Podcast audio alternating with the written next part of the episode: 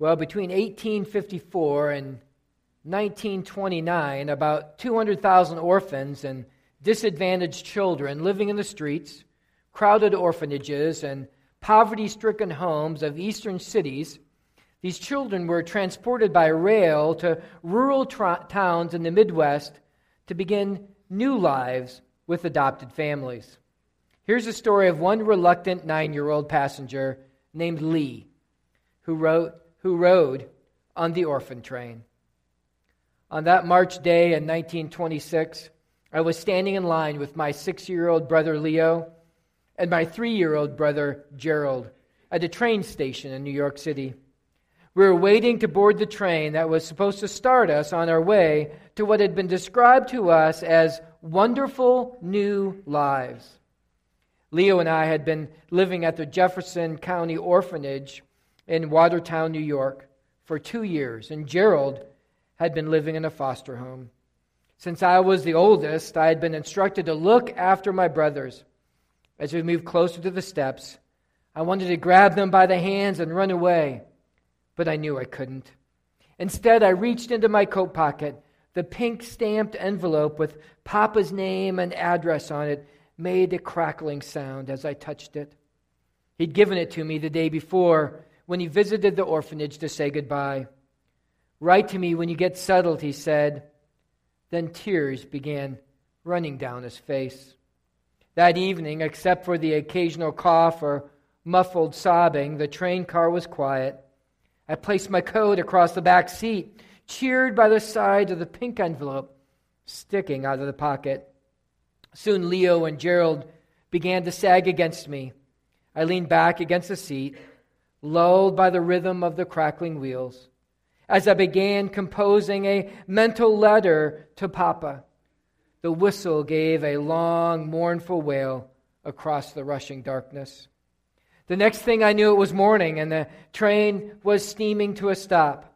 I was a, handed a brush and a damp cloth and told to tidy myself and my brothers.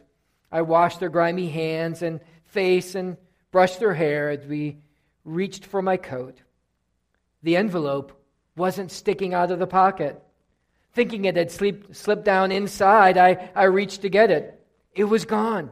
I checked the other pocket, nothing. Leo, help me, look on the floor. Papa's envelope is gone. He dropped to his hands and knees in front of the seat, and I knelt in the aisle, trying to look under the seat. During the next three days, I was a numb spectator as trees and houses and towns blurred outside our windows. We changed trains several times at unknown stations, then came to a stop where we got out and walked to a white church with a tall steeple. As we filed into the church, square pieces of white cloth with numbers printed on them were pinned to our clothing. Leo, Gerald, and I were numbers 25, 26, and 27. Finally, a voice said, That's all 43 of them. Then we were instructed to go stand in front of the church, where a lot of adults be- eh, began coming in and crowding around us. I picked up Gerald and, and glared at the milling adults. Leo grabbed hold of my leg as a tall man dressed in overalls approached us. The man reached out and felt my arm and stared straight ahead. A bit scrawny, he commented then moved on down the line and chose number 30. Two days later, my brothers and I had survived several lineups in many different towns. Each time, as we were inspected, I was terrified we'd be chosen. And then, when we weren't, I was angered and believed that people thought we weren't good enough. But I was relieved that we were still together I'd seen other brothers and sisters separated, and as I listened to their loud sobbings, I wondered, how can I stop them from separating us? On the sixth day, in a small town in Texas, with only 23 children remaining in line, my worst fear was realized. A middle aged couple chose Gerald. As the woman reached for him, Gerald eagerly jumped into her arms. But after the paperwork was completed and they began going out the door, he looked over the shoulder of his new father and screamed for his brothers. I wanted to grab Leo and run after him and throw myself down at their feet and beg them to take us too. But I knew I, I'd be stopped as soon as I moved out of line. I'll see my little brother again, I thought, as my bitterness began to grow. I was so upset that, that at first I didn't even notice this elderly couple standing in front of Leo and me. Then the woman placed her hand on my shoulder, and we want these two.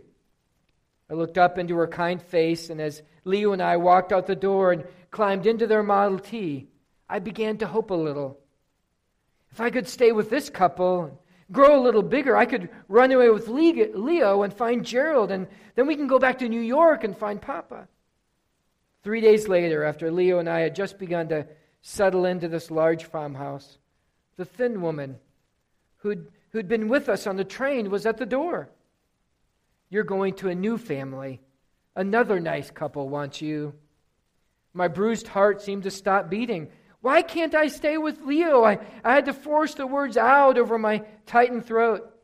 She explained that she and her husband had decided that they could only care for one child, so they had chosen the younger.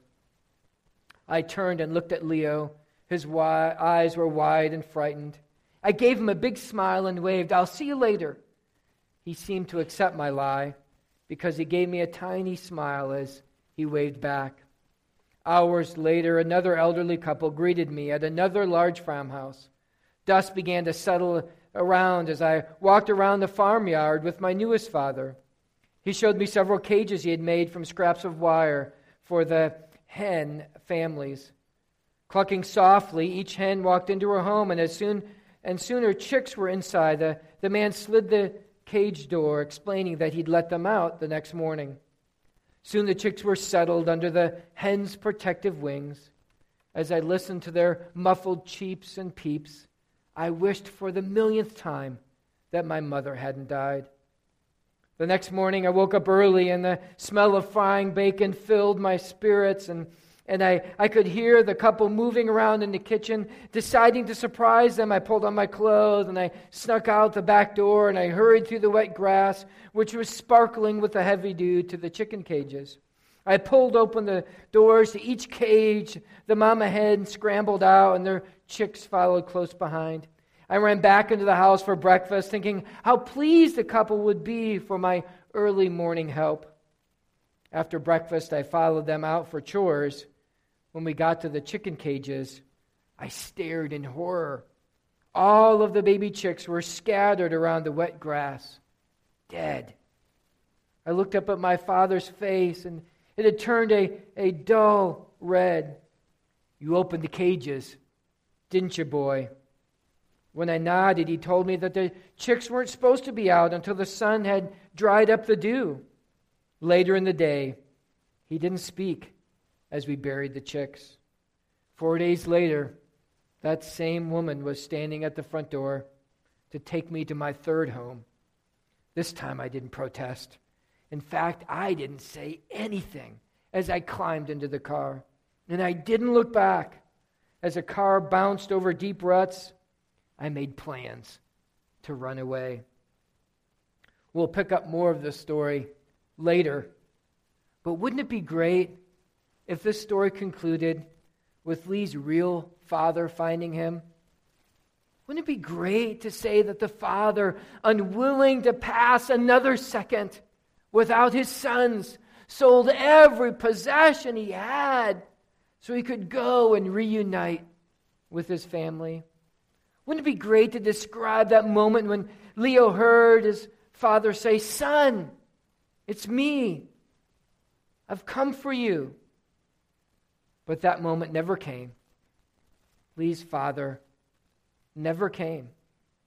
Oh, the challenge that the fatherless face. However, now listen now. Listen to this. This is not true for us. Think about this. We all have a Father that came for us. We were lost, abandoned, condemned, even running away by our own choices. But our Father came and found us. Our Heavenly Father came for us. He figuratively sold all that He had. He gave His greatest treasure to seek to unite us to His family. If you're a follower of Christ here today, you're a part of God's forever family. He came. God came. He came for us. We heard him say, Son, it's me. I've come for you. Daughter, it's me. I've come for you. See, before we loved him, he loved us. Before we sought him, he sought us. Before we chose him, he chose us. Before we gave our life to him, he gave his life for us. It's me, your father. I've come for you. What a powerful image of forever grace, of the truth of the doctrine of adoption, of forever becoming a part of the family of God. At the time of our justification, at the time of our salvation, by grace through faith, we were adopted. Once not part of God's family, now a child of God. The doctrine of adoption is the act of God whereby God makes us part of his family. If you have your scriptures with us, turn to Galatians chapter 4. Galatians chapter 4. Follow along as I read verses 1 through 7.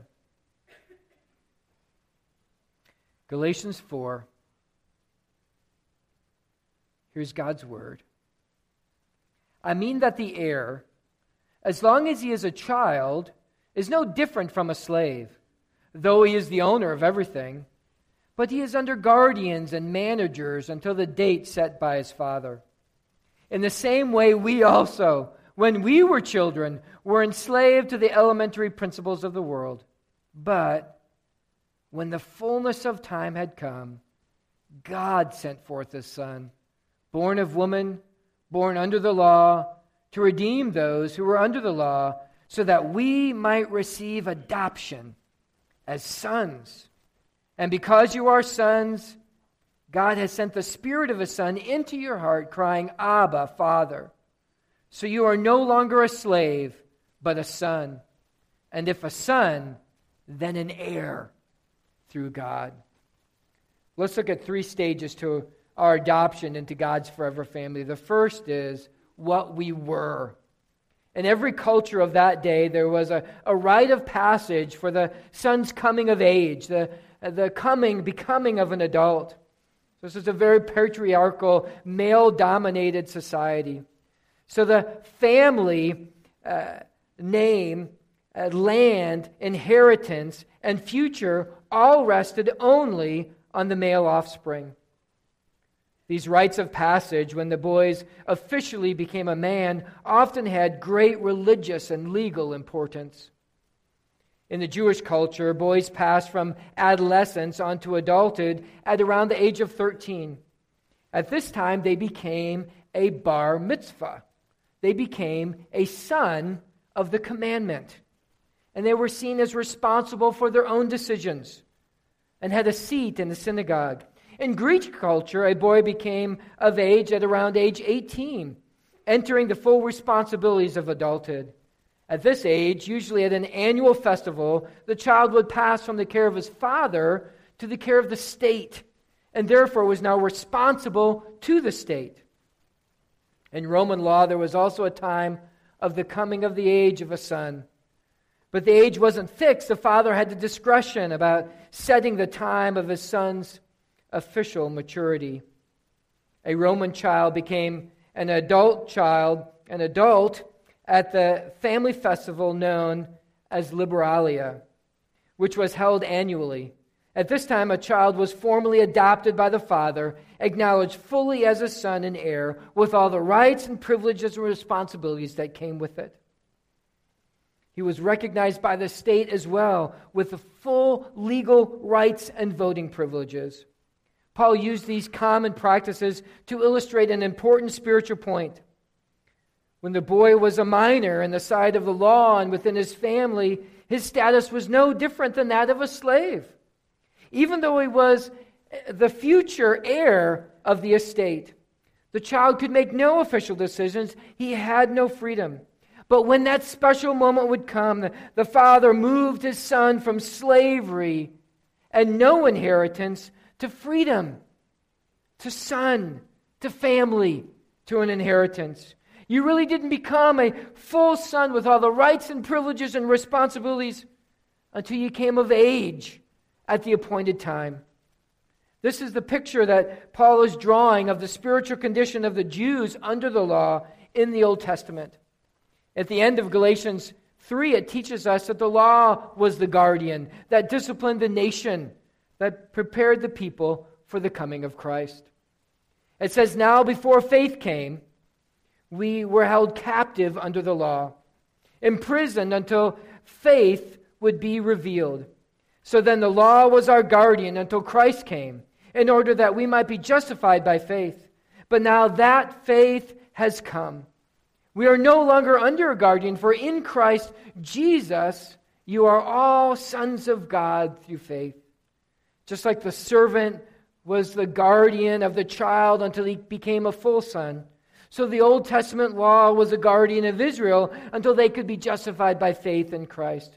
Jesus is the full and complete revelation from God, the Alpha and Omega, the beginning of the end. The Old Testament was not God's final revelation, it was only the preparation of God's final revelation in Christ. Under the law, the Jews were children in bondage, not sons enjoying liberty. Legalism is not a step towards maturity. It's a step back into childhood. Paul is using the analogy of a child in bondage to his master becoming a full son at the appointed time to illustrate our own deep spiritual needs, to get out of our bondage and to become full sons of God through Christ. Galatians 4 3 ends with When we were children, we're enslaved to the elementary principles of the world. Galatians 4 8 says, Formerly, when you did not know God, you were enslaved to that by nature are not God's. What we were before we became a full son through faith in Christ, we were in bondage to sin. We were enslaved to the elementary principles of this world. We were enslaved to false gods. We were either ignoring God, really wanting nothing to do with Him, pretending to care about God when really we had no desire to follow Him, or we were working for God. We were trying to earn our approval by our own actions, all of which is childish and useless and hopeless. See, what we were is homeless. What we were was fatherless. We were children without an eternal home. We were children without a heavenly Father. It's only when we have been justified by faith in Christ. It's only when we put our full faith and trust in Christ that we become true sons and daughters of God. See, our lives before Christ, our lives before our adoption into the family of God, were marred by our slavery to sin and selfishness. Who will free us? Who will come and redeem us? How can we become a part of God's family? Well, that's the next stage in our adoption into God's family. What God did in verses 4 and 5. The scripture says, But when the fullness of time had come, God sent forth his Son, born of a woman, born under the law, to redeem those under the law, so that we might receive adoption as sons. What beautiful verses. When we could do nothing, God did everything. Some of the most wonderful words in the scriptures are, but God. You see, when the fullness of time have come, when, when everything was exactly set up and ready to go, when that one perfect moment that God had planned for all of eternity, God acted. God was poised and ready, and He sent His Son. Romans 5 6 through 8 says, You see, at just the right time, when we were still powerless, Christ died for the ungodly. Very rarely will anyone die for a righteous man, though for a good man some might possibly dare to die. But God, but God demonstrates his own love for us in this. While we were still sinners, Christ died for us. But God, what amazing, wonderful, important words. If you're a believer here today, you have a but God moment in your life. When you came to realize that God sent his son to redeem you, that God sent forth his son, that Jesus came, born of a woman, born under the law, to redeem us. God, Jesus came to pay the penalty of our sin and to take away the burden of our slavery to sin. And he did that how? The scripture says through redemption. Jesus bought us with his blood. He bought us. He redeemed us with his death and with his resurrection. He cashed in his life to redeem our lives. No greater price has ever been paid for anything than the price of Jesus to redeem my soul and to redeem my life. No greater price has ever been paid to redeem your life, to redeem your soul. And what did that redemption bring about? Verse 5 says, Our redemption brought us into the family of God. Our redemption brought us adoption as a child of God. Our redemption gives us the full rights and freedom of a son. John 1:12 says, But to all who did receive him, who believed in his name, he gave the right to become children of God. Receive plus believe equals become. Believing the truth of the gospel among its uh, many amazing and eternal blessings makes us a part of God's forever family. How do you become a part of God's family? God takes the initiative. He sent his son to redeem us. He paid the price. He loved us first. It is all for us to do, but to believe him to confess Him, to receive Him as our Lord and Savior. Have you done that? Have you become a child of God? Well, the next stage in our adoption is to realize who we are. Who we are now in verses 6 and 7. And because you are sons, God has sent the Spirit of His Son into our hearts, crying, Abba, Father, you're no longer a slave, but a son. And if a son, then an heir through God. Here's one of the most beautiful truths of our salvation in Christ Jesus did not purchase us. Jesus did not pay the price for us. He did not buy us out of the marketplace of sin and condemnation so that he could make us his slaves. He didn't redeem us under the curse of the law to put us under the power of his thumb. He didn't take us from the kingdom of darkness to his new kingdom of rules and expectations and guilt and condemnation. No, the scripture tells us that Jesus redeemed us so that we might receive the adoption as sons. When Jesus purchased our pardon from sin, when we, in full faith and trust in Him, pledging our life to Him, Jesus redeemed us so that we might be adopted into the family of God as a child of God. Ephesians 1 13 and 14 says, God has delivered us from the kingdom of darkness and transferred us into the kingdom of His beloved Son in whom we have redemption, the forgiveness of sins. We have gone from enslaved to sin with the eternal consequences to redeemed, purchased by God through Christ's death and resurrection, to being adopted into the forever family of God, a full son or daughter with all the rights and privileges and responsibilities. It is our joy to serve Jesus. But we do that not just as a purchased slave, but as a redeemed, adopted son or daughter, a forever member of God's family. As verse 7 says, we are an heir of God. Amazing. All of who God is, is ours. Think about this. All of his love, all of his acceptance, all of his forgiveness, all of his strength, all of his grace, all of his mercy, all of his kindness, all of this, and so much more is ours. Why?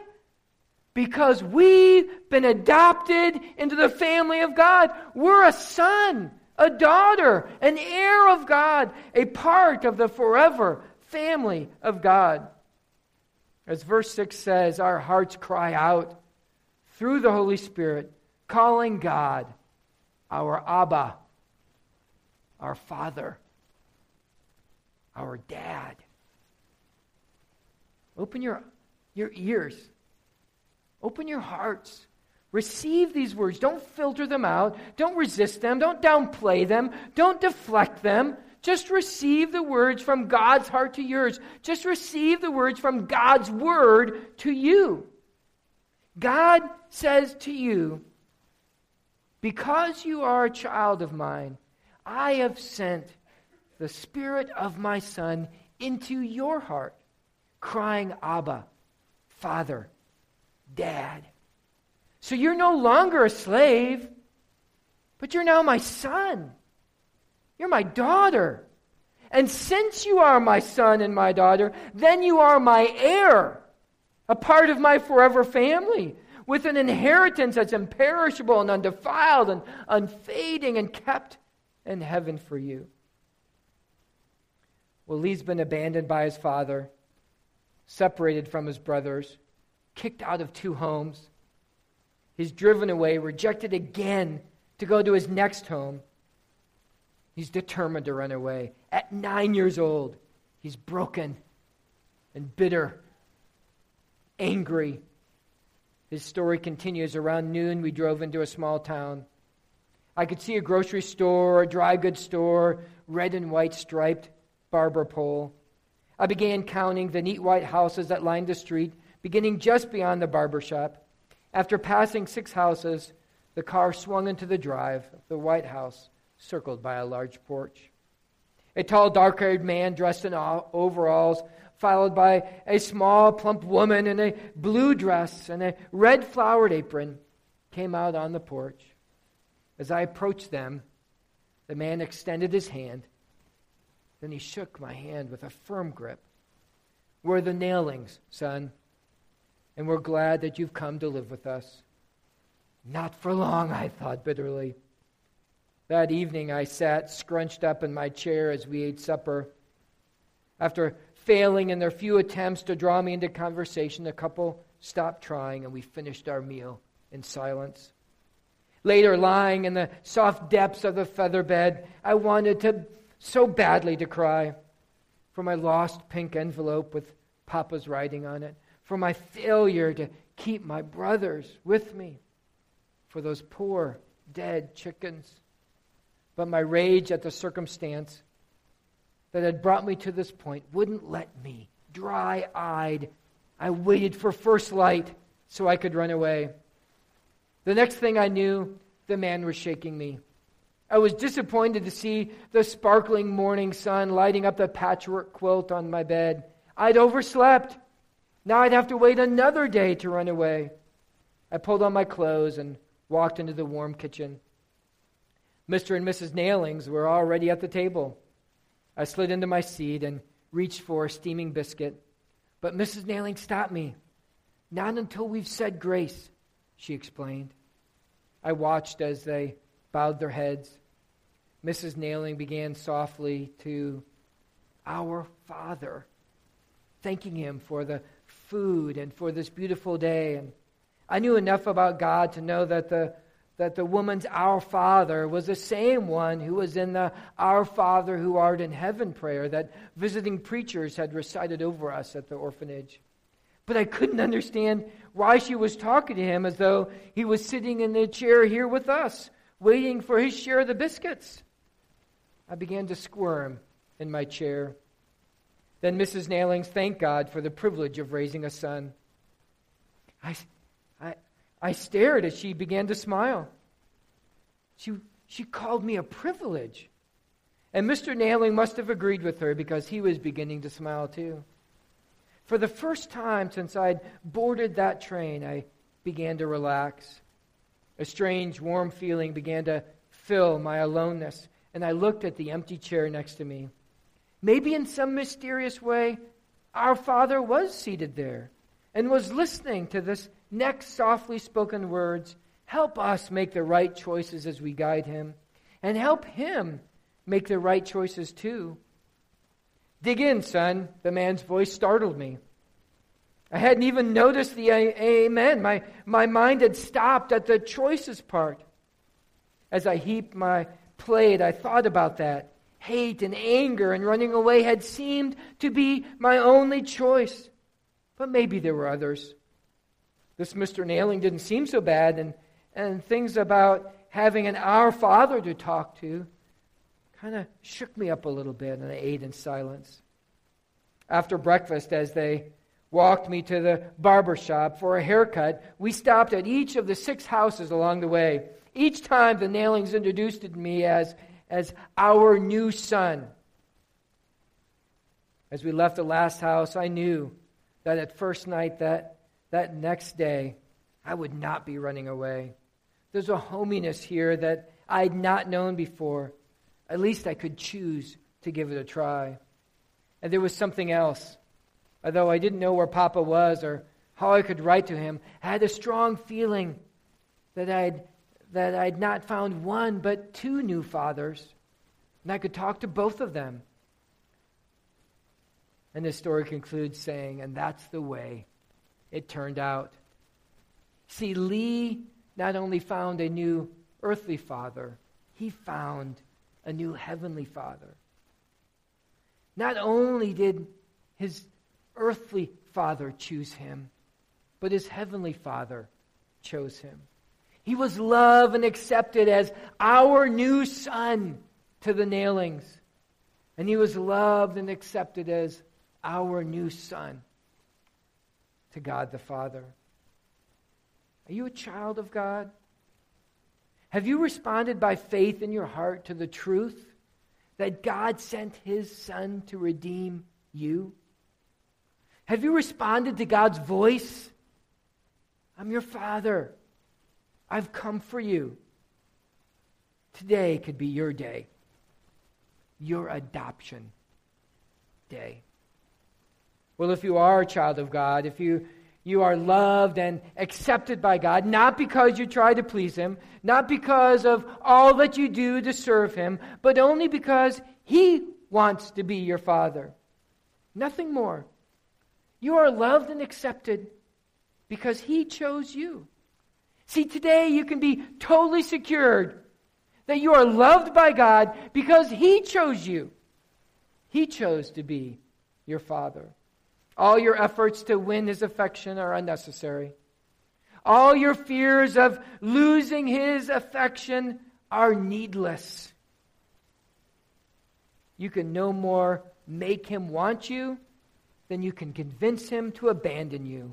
He chose you to become part of his forever family. Your adoption is irreversible. You have a forever place at his table. Reflect upon the truth of your adoption into God's family today? If you're a follower of Christ, how does the truth of being a forever child of God, a part of God's forever family, how should that change the way you daily relate to God your Father and his adoption of you? God says to us, My child, I want you. I want you in my kingdom. I love you. I have forgiven your sins through my grace. I've redeemed you through my Son. The transaction is sealed. The matter is closed. I, God, have made my choice and I choose you. Adoption. I choose you to be part of my forever family. Let's pray together.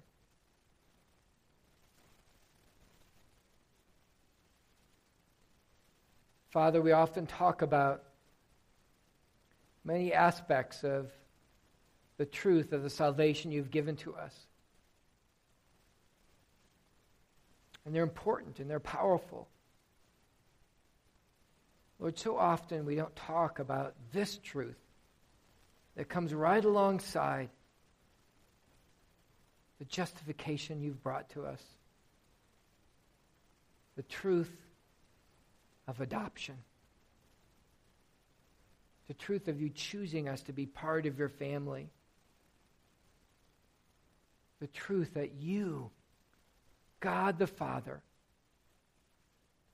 chose us to be your son and daughter, to be in your forever family, with all the rights and privileges and responsibilities that that comes with. Lord, help us to see and to understand the truth of this.